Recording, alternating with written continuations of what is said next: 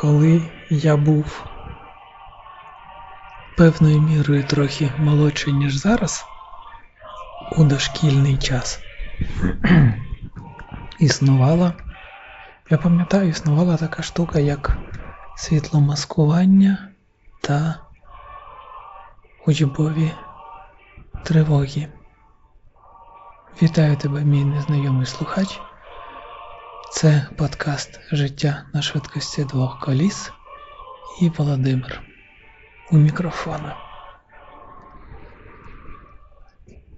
Це було за часів, коли я ще був дошкільнятком за Брежнєва. Ми тоді жили у приватному будинку, у будинку моїх бабуся, дідуся.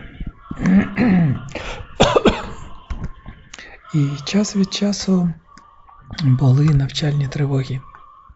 І треба було робити світломаскування або виключати світло в будинку, або завішувати вікна. Я пам'ятаю точно, що виключали. Ми виключали, можливо, і завішували колись. Тут я не впевнений. Оголошувалась по радіо учбова тривога, повітряна тривога. Я питав, батьки намагались якось мені пояснити, але що я тоді дошкільня міг зрозуміти? Та і зараз не дуже добре розумію, для чого було у ранні 80-ті, пізні 70-ті робити навчальні тривоги та світломаскування. А зараз я розумію, для чого світломаскування. Дуже мало світла у вікнах. Ми намагаємось в темну пору доби якнайменше включати світло в кімнатах, в квартирі. І так кругом пишуть по групах, по пабліках, щоб виключали світло. І так само є три повідомлення у групі Рівненській, де перелічені об'єкти в Рівному, які залишаються горіти протягом ночі яскраво, і таким чином можуть привертати увагу авіації і навідників. Ну, авіації. І тепер я знаю, що таке повітряна тривога. Тоді, в дитинстві, це було ніякого. Не страшно, але тривожно. А зараз це не тривожно, а ну страшно кожного разу. Ну і тривожно, так. Страшно, і тривожно. Чотири рази сьогодні ходили до сховища. Три рази ховалися у підвалі, Четвер... Е, четвертий раз, ну це був третій раз, так. Перші два підвалі, третій ходили до сховища. І останній раз теж у підвалі був. Сховище знаходиться в підвалі. Ти чув запис звідти. Там дуже пильно, брудно кругом. І в нас в підвалі, і в тому сховищі, і в інших сховищах брудно. За вісім років війни Україна це питання не привела до ладу. На жаль, брудно, пильно, а там ще й було жарко і душно. Вентиляція там кепська, людей багато і низькі стелі. Об'єм невеликий, і тому там було душно. Як ми звідти повернулись. Як ми звідти повернулись, то Даниїло стало зле, стало його нудити. Декілька разів він навіть блював і лежав близько години, поки трохи стало йому краще ставати. Дали йому валер'янки. Десь за годину трохи почало краще, а потім ще годинка, і вже він трохи оклигав. І як ми йшли в четвертий раз, а це було перед а, о 20.50 була тривога так протягом години. Сиділи ми в підвалі в нас під під'їздом, то вже він був нормальний, але сидячи там, е, знову почало його трохи трохи його почало захітувати, скажімо так. Зараз я чергую, всі мої сплять, спимо в одязі, не у верхньому, але в одязі. А я чергую, щоб почути, якщо буде знову повітряна тривога. Відкрити вікно під час тривоги сирена виє. І казав наш мер, оскільки сирена тиха дуже, то він сказав, що будуть дзвеніти, буде лунати набат.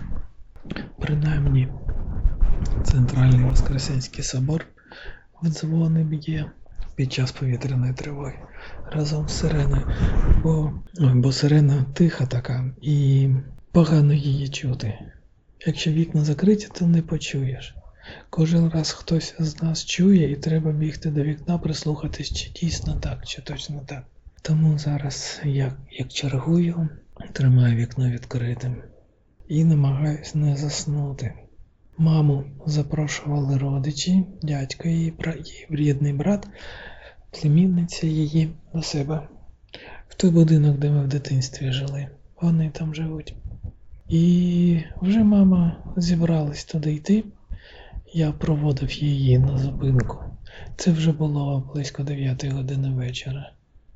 Не знаю, як би вона добиралась, але щойно ми вийшли, відкрили двері з під'їзду, нам назустріч біжить сусідка, ну і так вона е, швиденько до себе додому. По телефону розмовляє, ми виходимо на вулицю і чуємо, що сирена вже лунає. Так що мама нікуди не поїхала. Я піднявся до своїх, вони теж вже почули і вже вдягались, так що ми знову взяли речі, тривожні валізи і пішли в підвал. В тривожних валізах документи, документи на нерухомість і особисті документи. В тривожних валізах. В тривожних валізах. тривожних валізах. Одяг один комплект. Нижній, неповний комплект одягу, звичайно. В тривожних валізах вода, сірники, свічка і їжа. Я намагаюсь не забути їжу взяти з собою. Сидимо ми від півгодини до години, доки через групи Павліки не прийде повідомлення про відбій. А вдома намагаємось повиключати воду, газ. Ще кажуть відключати світло, але світло я не не вирубаю. Ну, світло то ми виключаємо в квартирі, але я не перекриваю. Воду газ перекриваю. Перша повітряна тривога сьогодні була як би це згадати? Так все змішалось, і о шостій вечора, як ми повернулись додому з третьої тривоги, то мені здавалося, що вже десь дев'ята. Ось перша була, летіла балістична ракета і її збили. Збили і тоді тривогу відмінили. Другий раз було одразу після першого. Потім написали, що була інформація про те, що з першої до другої години дня є ймовірність обстрілу, і тому в цей час була тривога. І ну ось одну чергувати. Коли це треба спеціально не спати, то це складніше, ніж коли можна спати, але хочеш ще попрацювати. О, значить, одну ракету збили, а інша тривога була ніби як про запас. Третя була. Що ж було під час третьої тривоги? Під час останньої тривоги обстрілювали Старокостянтинів. Обстрілювали чи бомбили. У російських пабліках пишуть, що там базуються байрактари. Старокостянтинів це Хмельницька область. До Старокостянтинова від нас кілометрів, я думаю, 70. Ну, це я так собі думаю. Ну, плюс-мінус 70. Ось. То обстрілювали летовище. Не, не бачив ще в новинах, що там було, які результати. А третій обстріл, про що був третій обстріл? Ну, забув я, забув, забув. Добре. Та і ніби не так вже і важливо. Порівнюючи з тим, що робить російська армія взагалі на території України, це жахи. Обстріли, літаки літають, збивають, е, бомблять, обстрілюють. Причому обстрілюють мир, мирних мешканців, звичайних цивільних, таких як ями, які живуть по низьковисотній забудові. Є відео, як летить літак і починає стріляти. Просто, просто по хатах. Люди в ужасі кричать, жахливі відео, жахливі. Ну, рухаються, звісна річ, танками, БТРами, щось там ще везуть. Я то в цих назвах і цих штуках речах не дуже добре розбираюсь, але смалять всіх.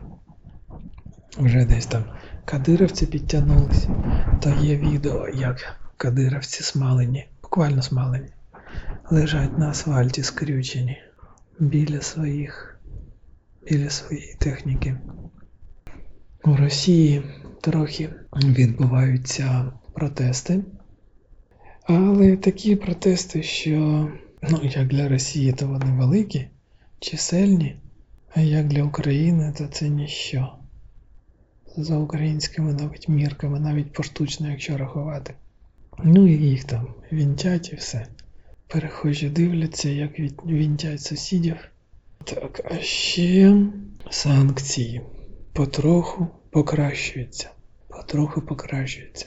Другий день війни санкції трошки стають серйозніші. А, згадав третя тривога. Казав, чи то друга була? А ні, то друга була. Приїхав сусід і казав, що ніби мають залізницю і вокзал обстрілювати. Так, так, це друга була. Але санкції все ще, ще досі не вирішили, відключати Росію від Свіфта чи не відключати. Бо ніби як це зашкодить, ніби як це може зашкодити. Але вже кажуть, що провідні виробники автомобілів не постачатимуть автомобілі до Росії.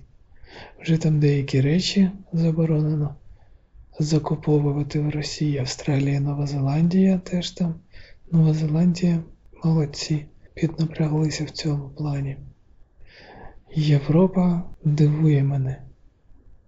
Ніби вони, халіра їх знає, що вони там собі думають. Але, але, але, ніби як для них це щось таке несерйозне чи не страшне. Тобто, ну, мов би вони не торопають, не розуміють, не й до чого. Що робить Росія? Як захищається Україна? Який буде наступний крок?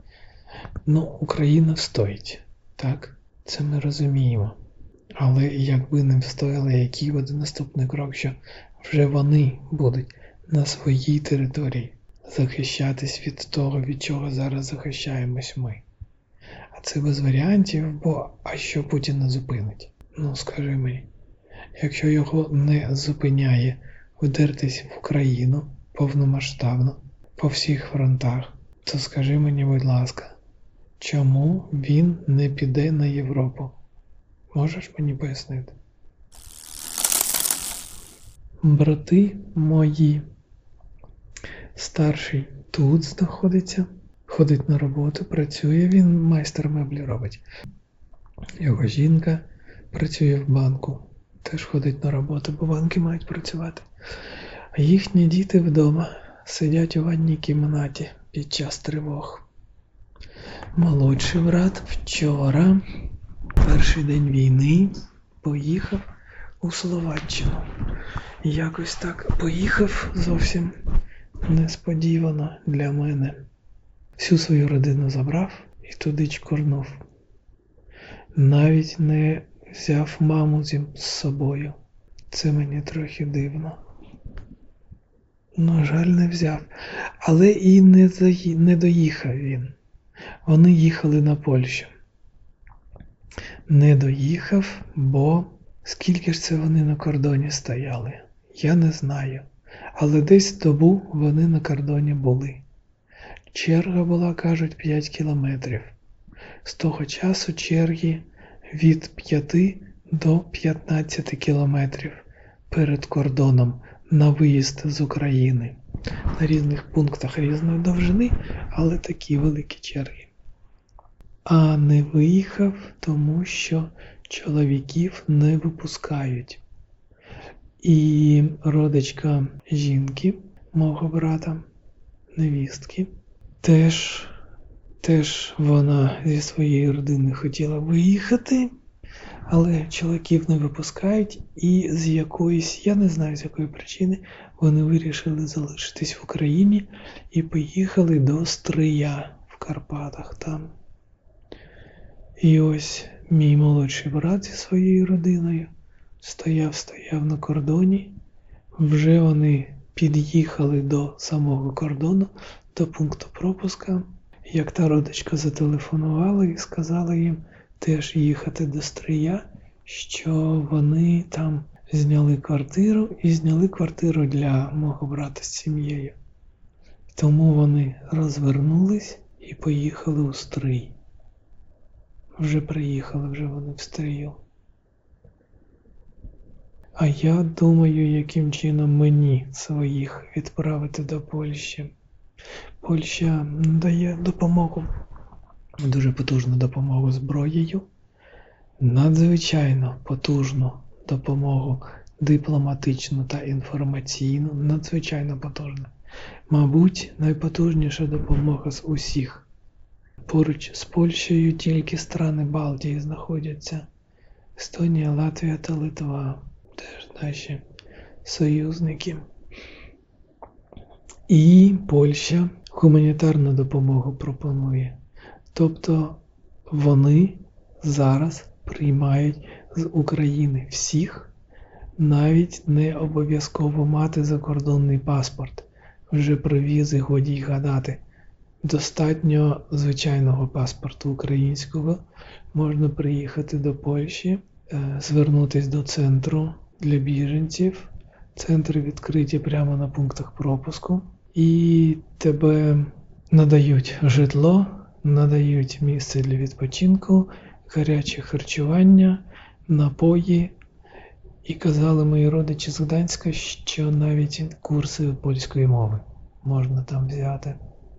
Родичі мені підказали цю думку, нам підказали. Телефонують, теж дуже вони переживають, як ми тут.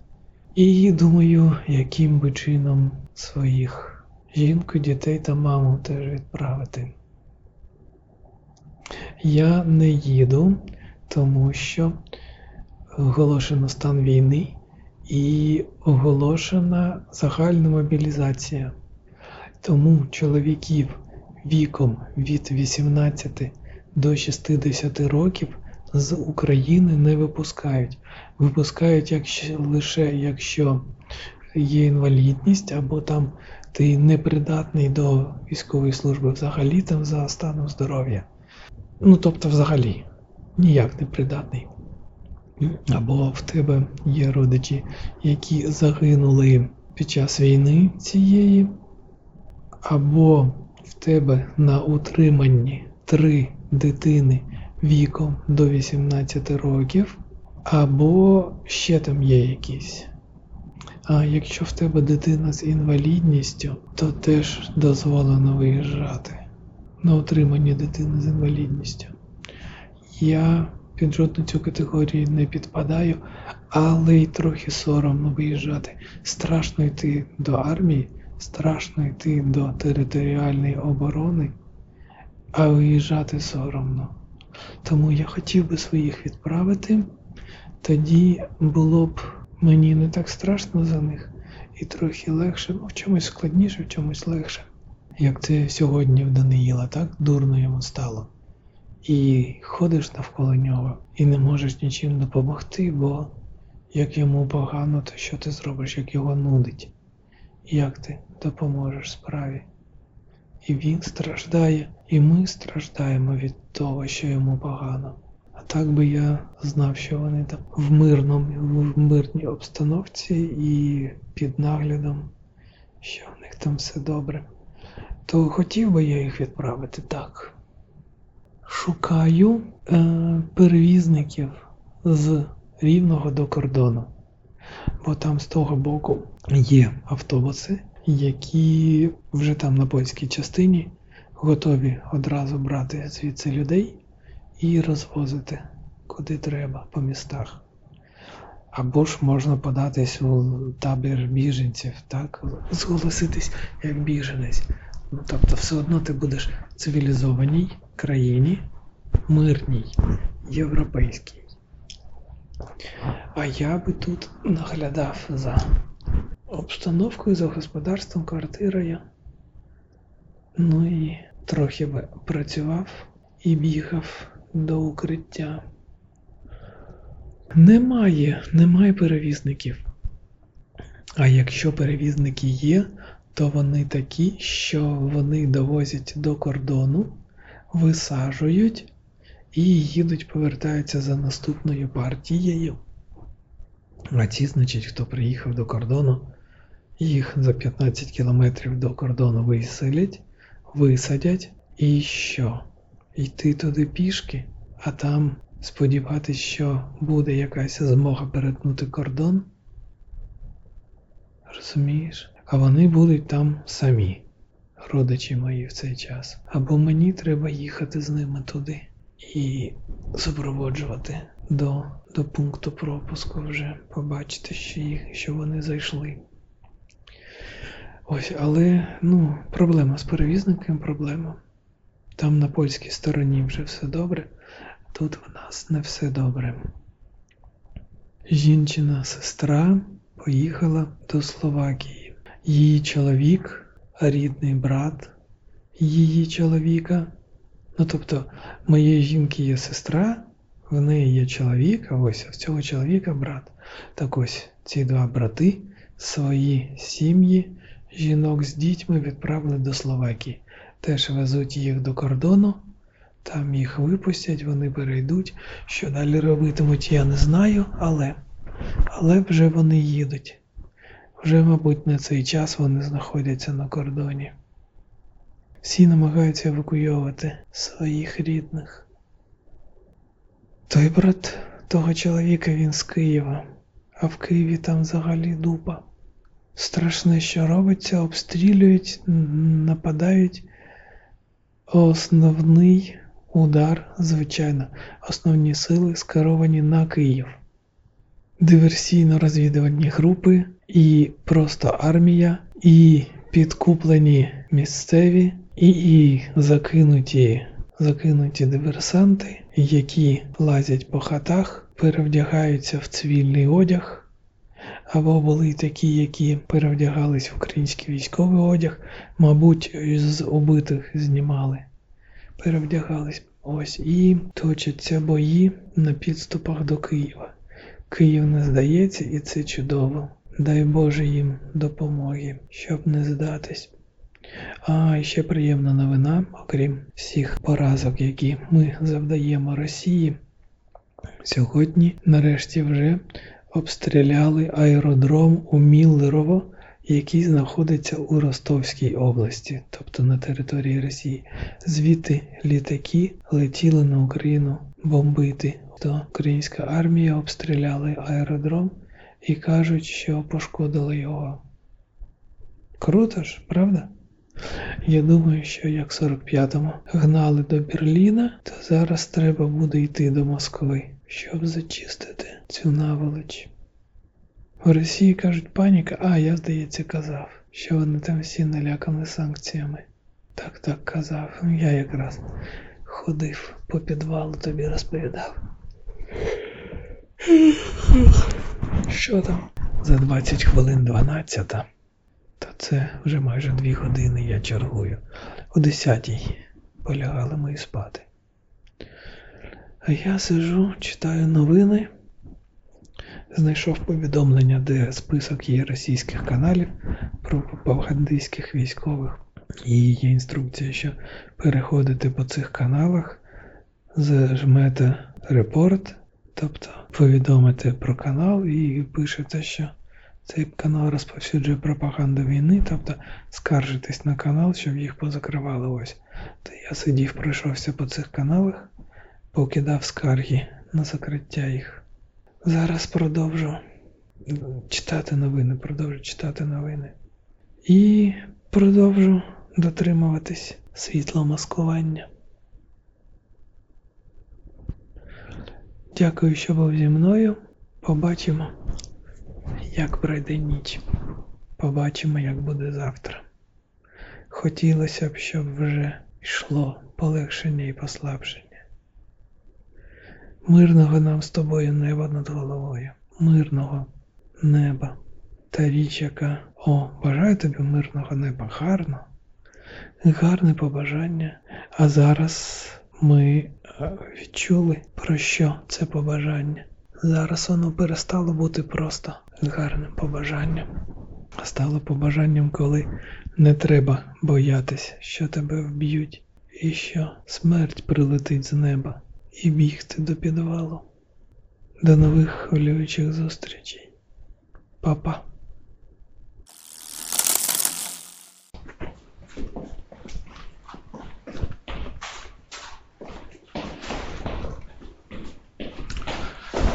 Шоста година ранку.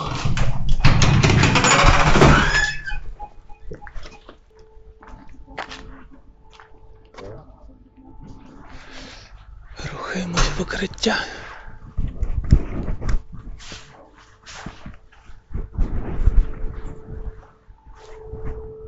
Чуєш сирену?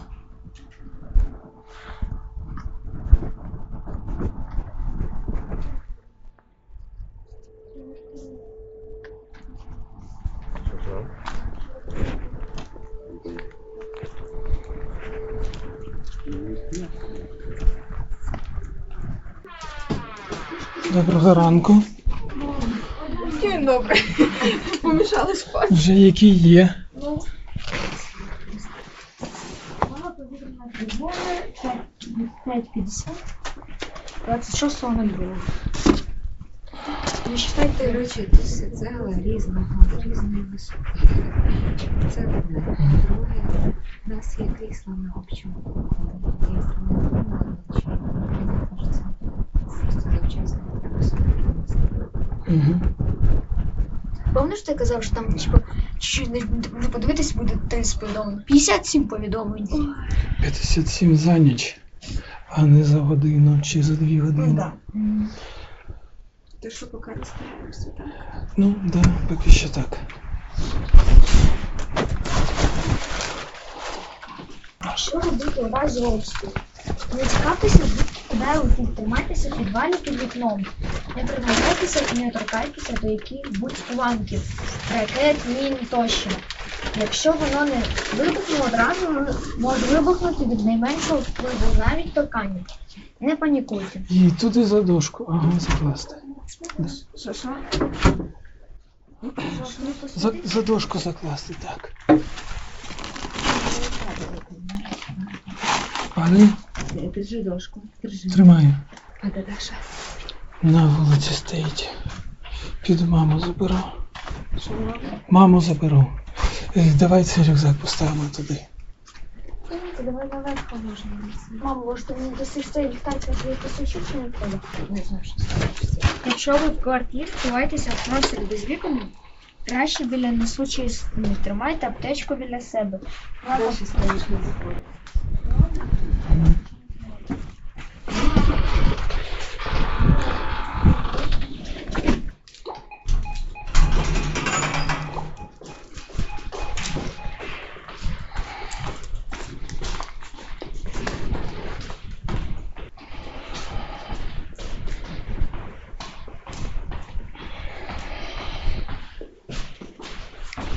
Сидів, чергував, іноді провалювався в сон.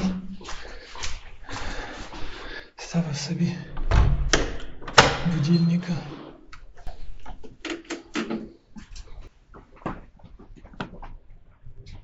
Я думаю, может, не брать эту тележку.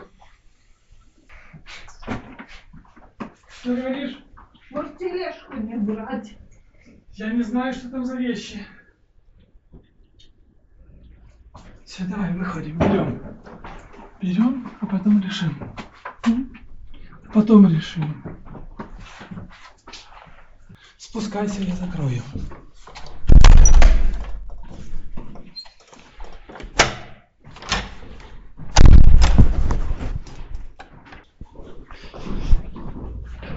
Сидів, провалювався сон. А це прокинувся. Почав дивитись новини і включилась сирена. І десь хвилин 5-7, як мої вже були в підвалі. Розбудив, швиденько вдягнулись. Виходь. Дякую. Доброго ранку. О, є дзвони. Всем, а? Дзвони є. Как вы слышите? Я ничего не слышу. Сейчас. Ні, я туди прийду. Давай, тато, сідай, ти, с- ти там, от, а я тут, бо не хочеш, щоб я не взяла. Сідай. Сідай, а. Посередині?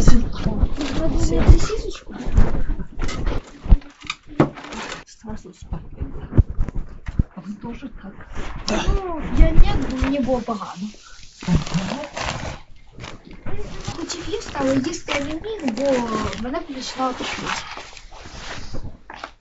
Даша, можеш на коврики сісти?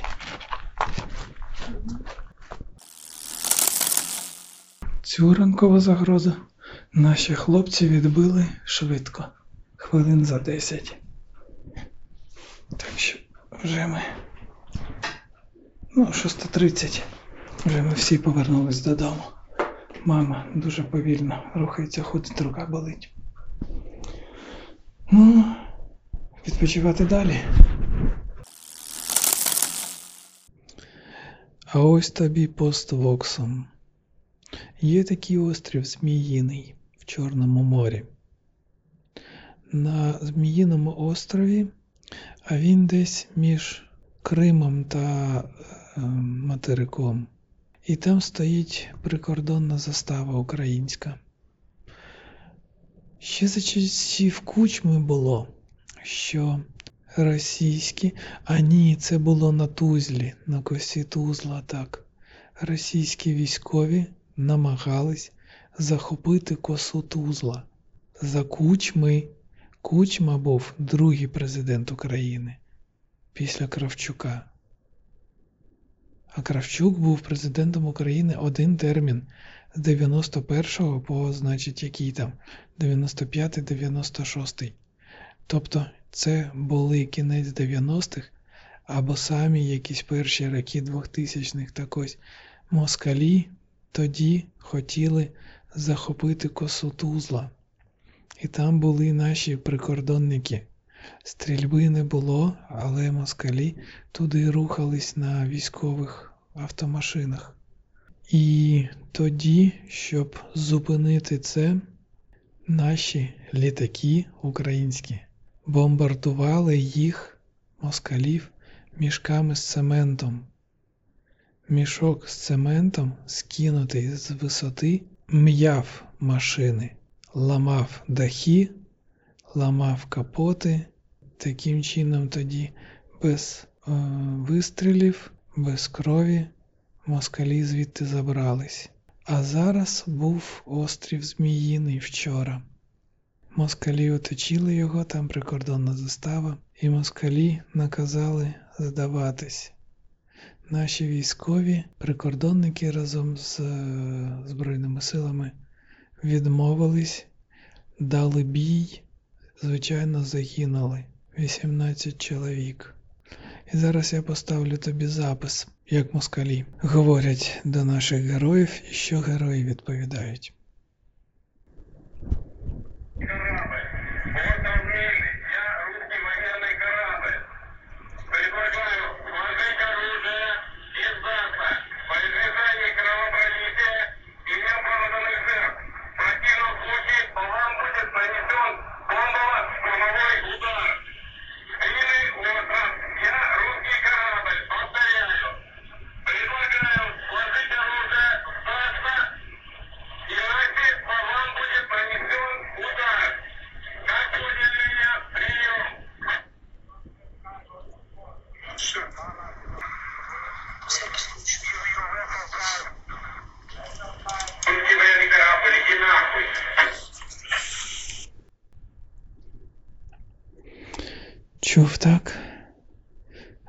Русський воєнний корабль відправили. Відправили. Нахуй відправили. Ось куди відправили. І герої загинули, але не здались. Гарний приклад. Па-па.